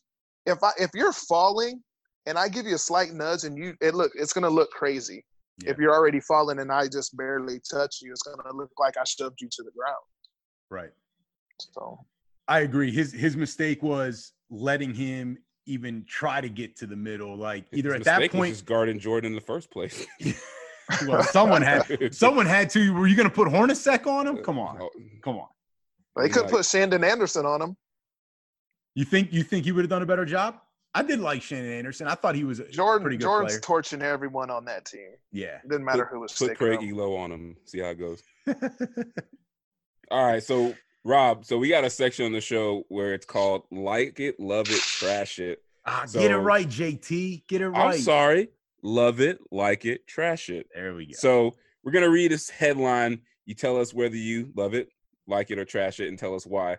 So speaking of Jordan and, playing in today's NBA, Channing Frye made a comment to uh, NBC Sports Northwest Talking Blazers podcast that Jordan's style of play and leadership wouldn't translate to the game today. And he also went on to say that MJ had only one job, and that was to score, and that guys today wouldn't want to play with him, Kevin Durant. so that headline, you uh, love it, like it, or you trashing it? Trashing it. I knew he was going to trash it. Trashing. Why? One, look who the source is. Channing Frye. And uh, the thing is, Jordan, nine-time first-team All Defense. You don't see many players doing both what he did both ways. And I want to say it's one of those late '80s seasons. He averaged his normal number of points and like ten rebounds, almost nine, eight assists a game. I remember that. You know, and then if you're a basketball player, you want to play with other winners. Like for me, if like you don't want to play with losers. Like I want to play with somebody He definitely the hold on. To, say that give you the he best chance to definitely does not want to play with losers at all costs. I can attest it. But like, if I'm, I, w- I, me as a person, I would want to play with the winner, you know, because there's more stake. The object of the game is to win. Like, if I want to go out there and have fun and do my own thing and lose, you know, then I probably wouldn't be on Jordan's team. So, but in today's game, I feel like there's a lot of players. Like LeBron said, he would love to play with Jordan. Mhm. Yeah. Jordan's gonna get the best out of you, whether you want it or not. Like it's gonna happen, or you're gonna be out the league. So yeah. or on another team losing. Like Jordan's way, you know, you can't, you can't argue with the results. Like he won when it came down to it. Right. True. True. Uh, JT, I'm going to go with like it Ooh, for this reason. Rob, I don't disagree with you, so don't be mad at me. Um, but I just there's just there's different ways to skin a cat, right? I mean, I'm not saying MJ is wrong for how he handled teammates, but like there's different styles of leadership. And you look at LeBron, which again, keep in mind, Channing Frye was a teammate of LeBron. Um, LeBron's more sensitive to his teammates' feelings. no, at the- he's more passive aggressive. But at times, well, okay, so if you want to say it that way, but then LeBron at times has been really tough on his teammate. So One and- teammate, Mario Chalmers. so look at who LeBron has made. I mean, he did in a different way than Jordan did, but he made J.R. Smith. All right. D- JT's boy, Dellavedova. All right. What's his name? Dellavedova. So Channing Frye, he made all those guys champs. And then he took guys like Drew Gooden, and JT always laughs at this, Larry Hughes to the finals. Like he took them to the finals on his back, but he made them better too. And he did it in a way different, way different way than Jordan did. And last point, I think only MJ can get away with what he did, especially back then before no social media. Can you imagine LeBron punching Dellavedova? Everyone would have hated LeBron for it. Oh, this is exactly why he's not Jordan or better than Jordan. So there's just different ways, and you've had to adjust to the times. Yeah, but Jordan's six for six though. LeBron's what three and six. Uh, here we go. But but Drew that- Gooden, that's a Drew- whole Drew- different, whole different debate. But. Drew Gooden was a double double guy. Like he wasn't some slouch. Larry Hughes was a twenty point scorer in his time as well. and let me but ask the you this, Rob. Let me ask you this: Before Right. they got with LeBron, were those guys winners in your books? In your book, Uh, Larry Hughes was a baller on the. a baller was the, he a on the- winner? on the Wizard? was he a winner? Uh, was was LeBron really a winner? Is when you win a championship. You know, you can win a thousand games regular season. Did they not win mean the. Eastern? Did they not win the Eastern Conference championship? Yeah, but the East, like you said, was like way watered down. Th- Did they not get through the Detroit Pistons that year? That was a great yes, series. they did. LeBron played out of his mind. But how often do you get LeBron playing out of his mind in the finals? Not a lot. This year. Uh, four years in a row against the Warriors. We're going to draw up those stats against the competition. Those are yeah, you know, but you go to empty numbers though. You got to think if I'm the best player on a team taking all the shots, of course I'm going to have all these numbers. empty. If numbers. I have if I have the ball in my hand 99% of the time, That usage course rate I'm is gonna up. you know, of course I'm going to have a lot of plays and that's going to look is LeBron arguably the best player in the world? Of course. But you got to look like who he's playing with and then who it is. If I'm the man and I have four other guys on my team that are not that good, of course I'm going to look like a megastar. I think he's talking about us. No. I mean, No, no, listen, no. are these empty stats? They lost the 2017 Golden State Warriors, Told you right? this wasn't over. And he he's the first player to average a triple double in NBA Finals history. 33.6 points, 12 boards, 10 assists. Like what what else did you want in that NBA Finals? He was playing arguably the greatest team ever assembled besides the dream team. Who had the ball in their hands most? Who's making all the decisions? But that's my whole point. Look at how he's making those guys compete. Dellavedova, even he got Dellavedova the contract with the Milwaukee Bucks. I, I was played like that at St. Mary's. So I mean, he was playing like that before he got with LeBron. Some we're talking Does he make St. Mary's to the NBA. You can't tell me Dellavedova did not improve because of LeBron. There's no way. well, LeBron actually history is players play worse with LeBron. Kevin Love's numbers went down. Chris, Chris Bosh's numbers went numbers went down. LeBron makes you a shooter. Like God forbid you're so drive to the basket, you're going to be a shooter with LeBron.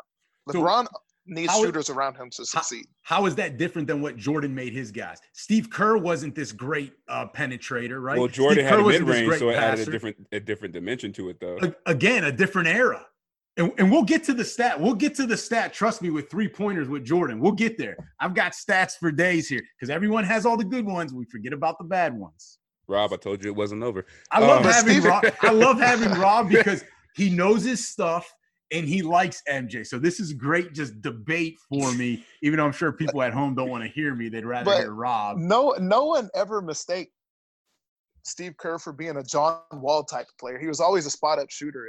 That was his whole role in the NBA. It wasn't to drive to the basket and do all this other stuff. You know, So how is that? Bosh was already having that outside jump shot game with the, with the Raptors. So was D Wade. D Wade was getting old by the time LeBron got there. Chalmers is never going to be mistaken for Isiah Thomas, but you know what? He was able to win because LeBron makes his guys winners too. It's just a different style. I guarantee you, you put us three on the Heat, we're going to the finals too. We're all three going to have rings. It's because of LeBron. Yes, but we don't have to play a minute. It's not that he's making us better. It's just because he's better than everyone. All right, It's so not because he made us better. It's just because we're along for the ride. I mean, we did. I mean, in see- all fairness, offense the Heat did win a title with Mike Miller without a spine.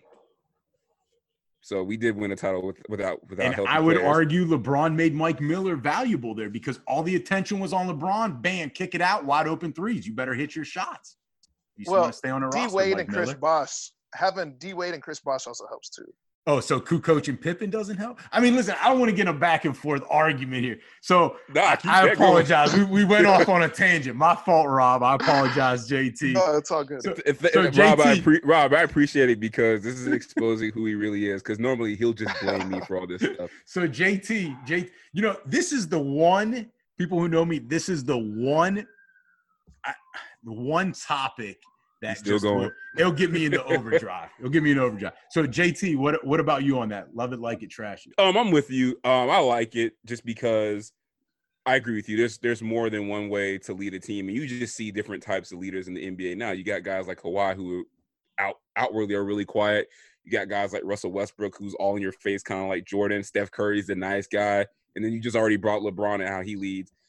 I don't know if Jordan's leadership style would work in today's NBA just for this reason. I think back then, the thing that he had going for him was the players it was just a different era. Players really didn't think about, all right, I'm gonna move somewhere else because I'm happy and like player mobility wasn't the way it was today.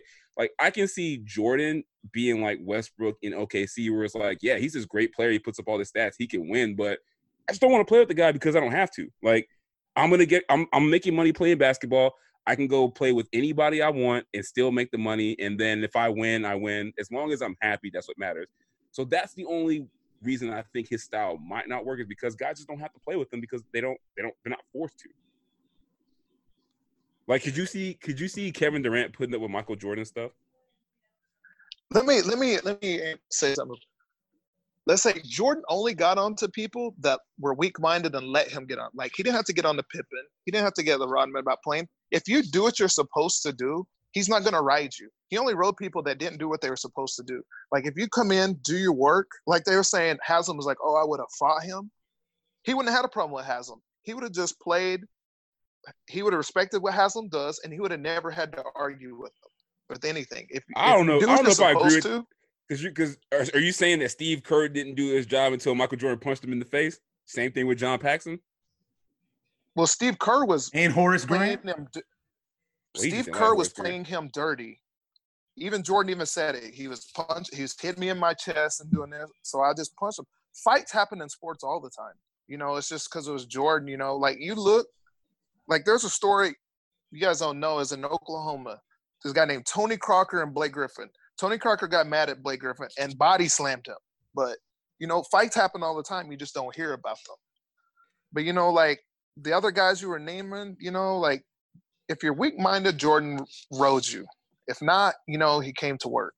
So, Rob, in in my mind, I I get what you're saying, but I would I could flip it if I wanted and say he's a bully because you see in the documentary he's picking on Scott Burrell day and night. And now I think Burrell He didn't do that Charles Oakley. yeah, he deserved it a little bit because Burrell was a young guy and was going out, you know, and wasn't focused on what they needed to do. But so was Rodman. So what's the difference? The difference is Rodman had been around, and Rodman ain't gonna take it from MJ. And I think Jordan knew who he knew who he could pick on and who And he he couldn't. couldn't. Right? He's not doing that to Oakley. He's not doing. He would have that to picked on Haslem. Channing Frye. That's why Channing Frye is Ex- saying this. Exactly. Exactly. Well, Oakley was his bodyguard, and then if if Scott Burrell was doing what Rodman was doing, Jordan wouldn't say nothing to him. Well, here's the a thing. Let me. No, go ahead. No, go ahead, JT. I was just gonna say, the old like back to the original question. I worry about MJ his like the way he he did things in today's game is because he. I'm not saying obviously this guy's not as talented as MJ, but look at Draymond Green. Like guys, he he basically might have just torn apart a franchise because he was trying to be that Michael Jordan type leader where I'm just gonna scream at you. I'm gonna bully you into I think I want you to play hard. And that caused the best player in the game to not want to play with you anymore, and it's broken. So I I, I hear I, I agree with you on the point that like Jordan is gonna get the best out of you, but I think Jordan could only do that because of the time the time period he played in. Like these guys aren't gonna take that. And the good solid players that could match him in his game in today's game, they're not gonna play with him either because everybody's different. These guys know each other much younger. They play AAU, like they're just nicer guys. Like this is not gonna fly. I mean, Jimmy Butler's another another example, right? He tries to bully people, and that doesn't really fly with a guy like Karl-Anthony Towns. But to to, to your point, though, Rob, I do agree with you in the sense that Jordan's style, I think it's he can do it because he is Jordan. He's That's it. maybe the greatest, maybe the top two at the very least. So he can do it.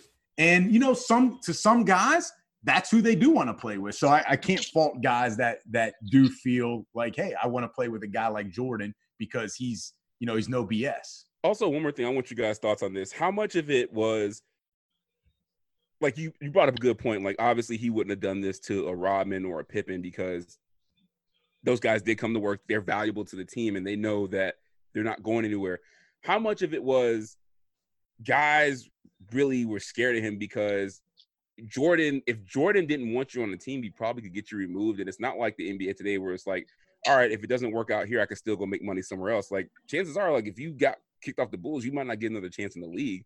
And I think that's why Jordan was able to get away with a lot of stuff he did, because guys didn't have any other alternative for their careers. Like Scott Burrell, what was he going to do? Where was he going to go if if MJ was like, all right, I'm done with you with the Bulls? Hmm. Guess we go to the Hornets where he went. I think that's where he went afterwards. I was I will say this. Everybody looked so happy once they left Chicago. Horace Grant was having the time of his life in Orlando. BJ looked happy. I, I will say this though, they never won another title except They Steve damn except sure Steve Kerr. Well, I guess Steve Kerr did though. Steve Kerr did. Mhm. All right, so we're gonna we're gonna go to a topic I have no expertise in. I have no idea about. So I'm just gonna gracefully bow out of this next conversation. I feel like Rob does though, right? no, Rob no, should. you two do. I don't know anything about these. Me? This is for you guys. not me, Rob. Yeah, you do. All right. So if you don't know it, our expert is also probably the biggest shoe fan I know. Like he will I've literally seen him stop games to get on the phone and order, you know, limited edition something. So the man probably got every shoe known to man in his house. So we of course we can't leave the last dance show without talking about Air Jordans. So we doing the same thing. Love it, like it, trash it. Rob, love it. What's the best pair of Jordans? to hoop in or to wear or for looks. There's- Ah, there's different- see, Donato, come on, man. Let's do Hey, both. Give, would give you- us give, give us okay, the expert opinion for both. go ahead. For looks, the Jordan 11 Bred or Concords. To play in, the Jordan 34s. The, they're pretty new, but those are the best to hoop in, in my opinion. All right. Donato, I'm, I'm not going to ask you about the hooping part. I don't want to. I don't know what's the best to play. I don't even know how to play, so it doesn't Strict- matter. Strictly looks. What's the what's your what's your best pair of Jordans you like? I'm gonna go, Rob. What do you think about these? The Jordan fours back in '89. Um, they're the ones that were featured on Do the Right Thing. So like that kind of put supposedly put the Air Jordan series like into another another stratosphere because now it went beyond hoops. It was a fashion statement.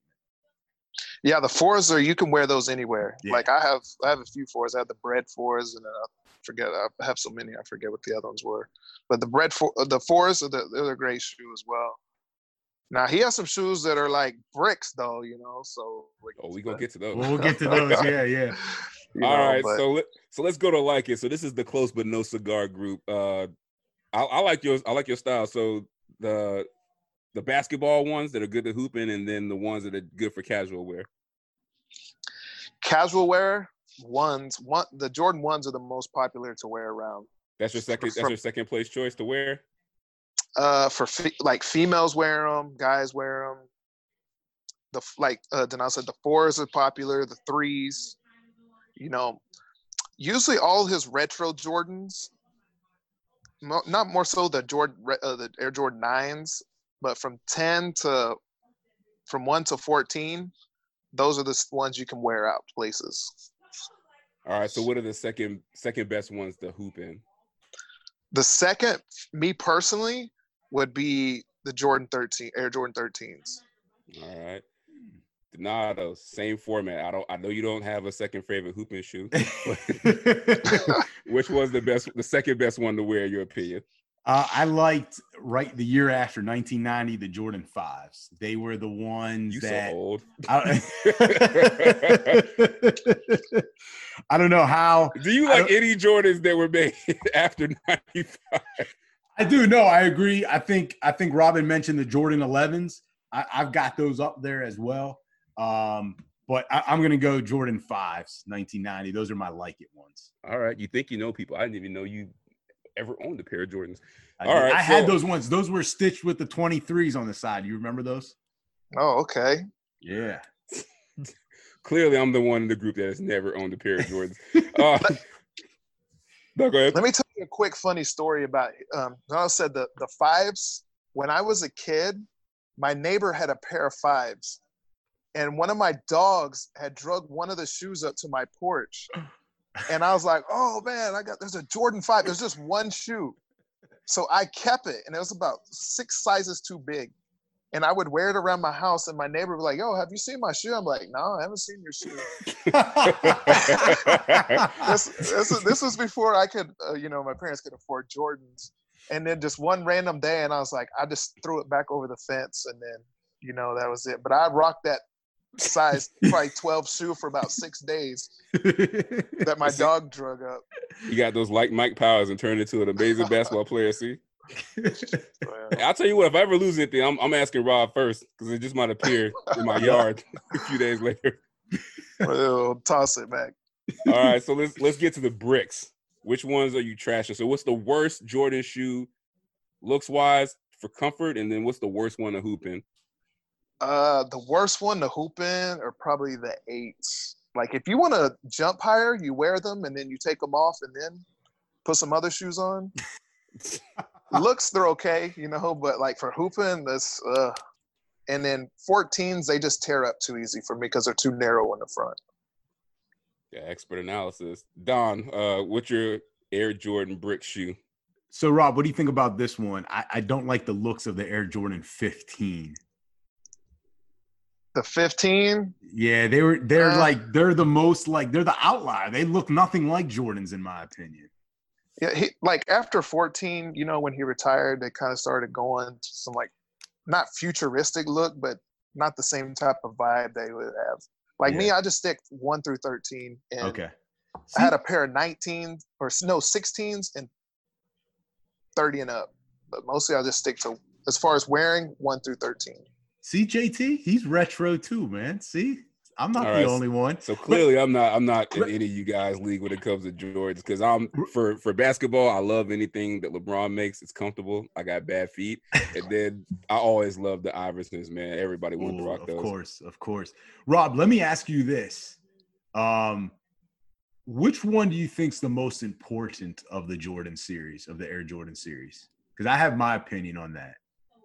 I feel like the ones because that's what got every got the ball rolling on Okay. everything because you know because he wore them and then they were fining them and Nike was paying the fine you know and like they said in the documentary they're only supposed to sell like I don't know three million and send back like 120 million.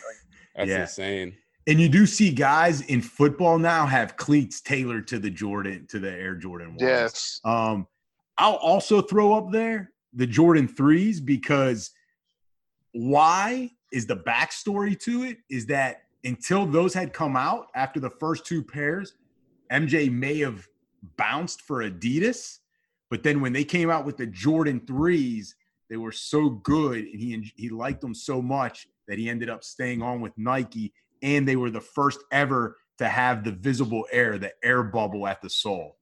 So like it kind of changed the basketball shoe hoop game in a way and kept Jordan with Nike. So I like number one. I like I like your answer with the ones, and I would also like honorable mention number number three as far as the important one. But uh, yeah, I mean the ones are the original, so can't go can't go wrong there. Um, JT, I'm surprised no Air Jordans for you, man. I just- being I a was- shoe guy. I was telling him I've never really been a shoe guy. Um, I thought you you were. You always, always had had- I- fresh kicks walking around the apartment. I know I was I don't know I was more of a I don't know I like Tim's when I was young. I guess I used to watch a lot of like It's- like the boxing, like Rap City. So I like, you know, I see the New York dudes with Tim's on, so I like those. And I Tim's like in Florida, okay. That- that- Hey, that's what I'm I tell- was No, thinking, fun- Rob. Funny, funny story. Funny story. Uh, when I was growing up, I know we were from Florida, but a lot of people used to always go get Tim's. Uh, the one thing I think DMX started that for us. We wanted to have like those uh those like uh caramel Tims. Like those were really hard to find, and then you know you can get them in different colors. And then we also were wearing Buffalinos too, so those were those were a big deal. Go figure. No Jordans Oh. though. No Jordans. All right, well, got to get yourself a pair. Nah, can't, Um, can't, can't can't break the cycle now. they're expensive too now. It's ridiculous. Um, so Rob, if you have some time, we would love to do what we do at the end of most shows is trivia time. This is all based on basically Jordan or the Bulls in the documentary in some way. This is So- where you earn the stripes. Yes. So this is where you're gonna prove that you're the expert, but no pressure, no pressure. I can try. I'm, I'm rusty, but we can try. Nah, that's all right. It's all in good fun. So let's go first. Rob, you get first dibs on it. So the Jordan ones, um, a game worn pair from 1985 were sold recently, just last week, I believe, um, at an auction. Do you know how much they sold for? A game worn Uh, pair from 85. Did you hear about this? What was it? They were. I know they were a sample that he had, and there was a nine hundred thousand or something like that. Uh, no, that's a little over. JT, you want to take a Maybe stab? five oh go ahead. That- No, no, no, go no. ahead, Rob. Go ahead, agree Rob. with you. There we go. It was either nine or five hundred thousand, maybe five hundred. It was something. It was something astronomical. It was six figures. I know that. It was. It was. You're really close. JT, you want to take a quick stab? But he Rob's really close with that other guess. Four hundred and fifty thousand. 560. Ah, 560,000. that's crazy, man. It is. It is. Um, so let's do this. Jeopardy. Let's do is it Jeopardy style? Price is right style. Rob, first dibs. So meaning closest one to this answer without going over. Rob, how many buzzer beaters did MJ hit in his career? Oh man. I wouldn't even know where to start. We'll say We're talking buzzer beaters, not game winning shots, buzzer beaters. buzzer beaters. Uh, Yes. 12. All right, JT. Twenty. You're both over, but Rob was the closest. He had nine buzzer beaters. That's why he the expert. Nine buzzer beaters. All right, these ones are a little bit easier. A little bit easier. He always said that it's never easy. Pippen was third in the MVP voting in 94. Who won the MVP in 94? 94. Let me think. Uh, Olajuwon? JT, who you got? I got to go with Olajuwon. That sounds like a good answer to me. It's Olajuwon. That's why he's our expert. Piggybacking off the hard work of yeah, others. J- JT loves it. Yeah, I was gonna ride the coattails. There we go. Just like when you play on his team at LA Fitness, Oh, you for ride sure, Rob's 100%. coattails. so for the for the view for the listeners at home, Rob and JT play a lot of hoops together at the LA Fitness and multiple LA Fitnesses down there in, in the Miami area. Um, and that's why I just said JT rides the coattails of Rob. And plus, he believes that, but it's true. I do. All right, next question, Rob. MJ won five MVPs. Who has won the most with six? Was it Kareem? JT, who you got? Rob says it's- Kareem. I think it's Kareem. I think we just talked about this. We got we got winners again. See, I told you they would get easier. Nah, you don't. they You don't make get him like this for me. So the last part, it's not really a surprise, JT, but guys, came out recently that Tom Brady is going to have a nine-part series called Man in the Arena. Uh, it will be, I believe, through ESPN in 2021. So a nine-part series documentary. Are you guys gonna watch it? Nope. Wow. What I'll about watch you, it. Rob? I'll watch, I'll it. watch I it. watch it because I love. I mean, I love football, so I watch anything like that. I, I saw a good comment about that today. There, somebody said, "I'll watch it if they talk about the cheating."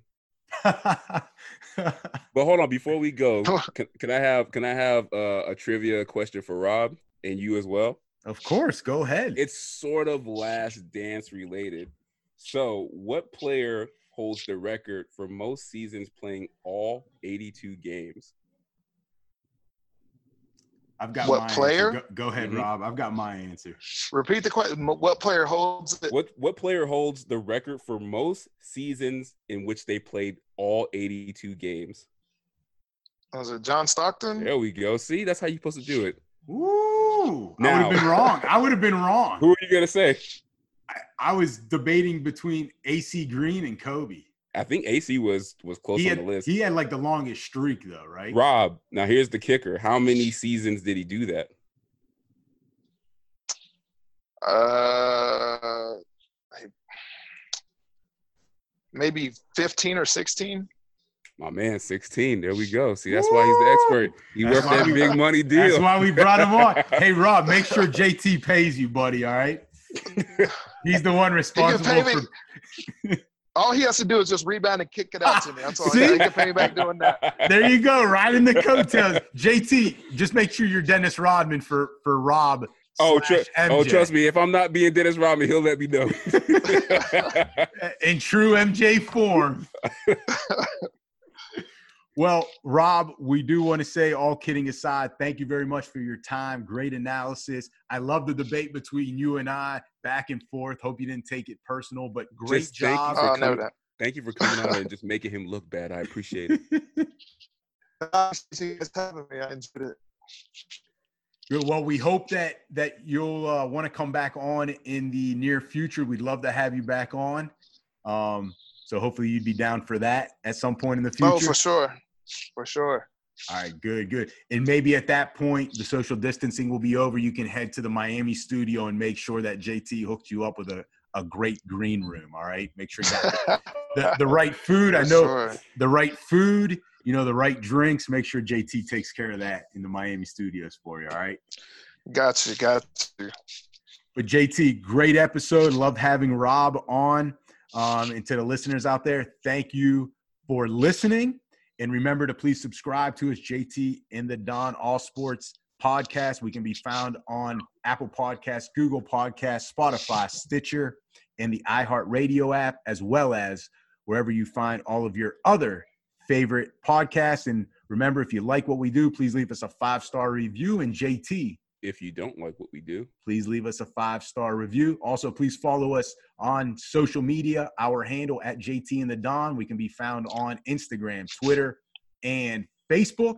So, again, thank you for listening. Thank you to Rob Givens, our special guest, for his time and great analysis. JT, great job even to you today. I normally don't say that, but wanted to throw that in there. you, you're doing a lot of firsts today, which is really scary. Yup, yup. I can't, I can't, I can't afford to have Rob on every day to protect me. Too bad. Can't wait till the next episode. So, JT, with that said, JT, until the next episode, see ya. Peace.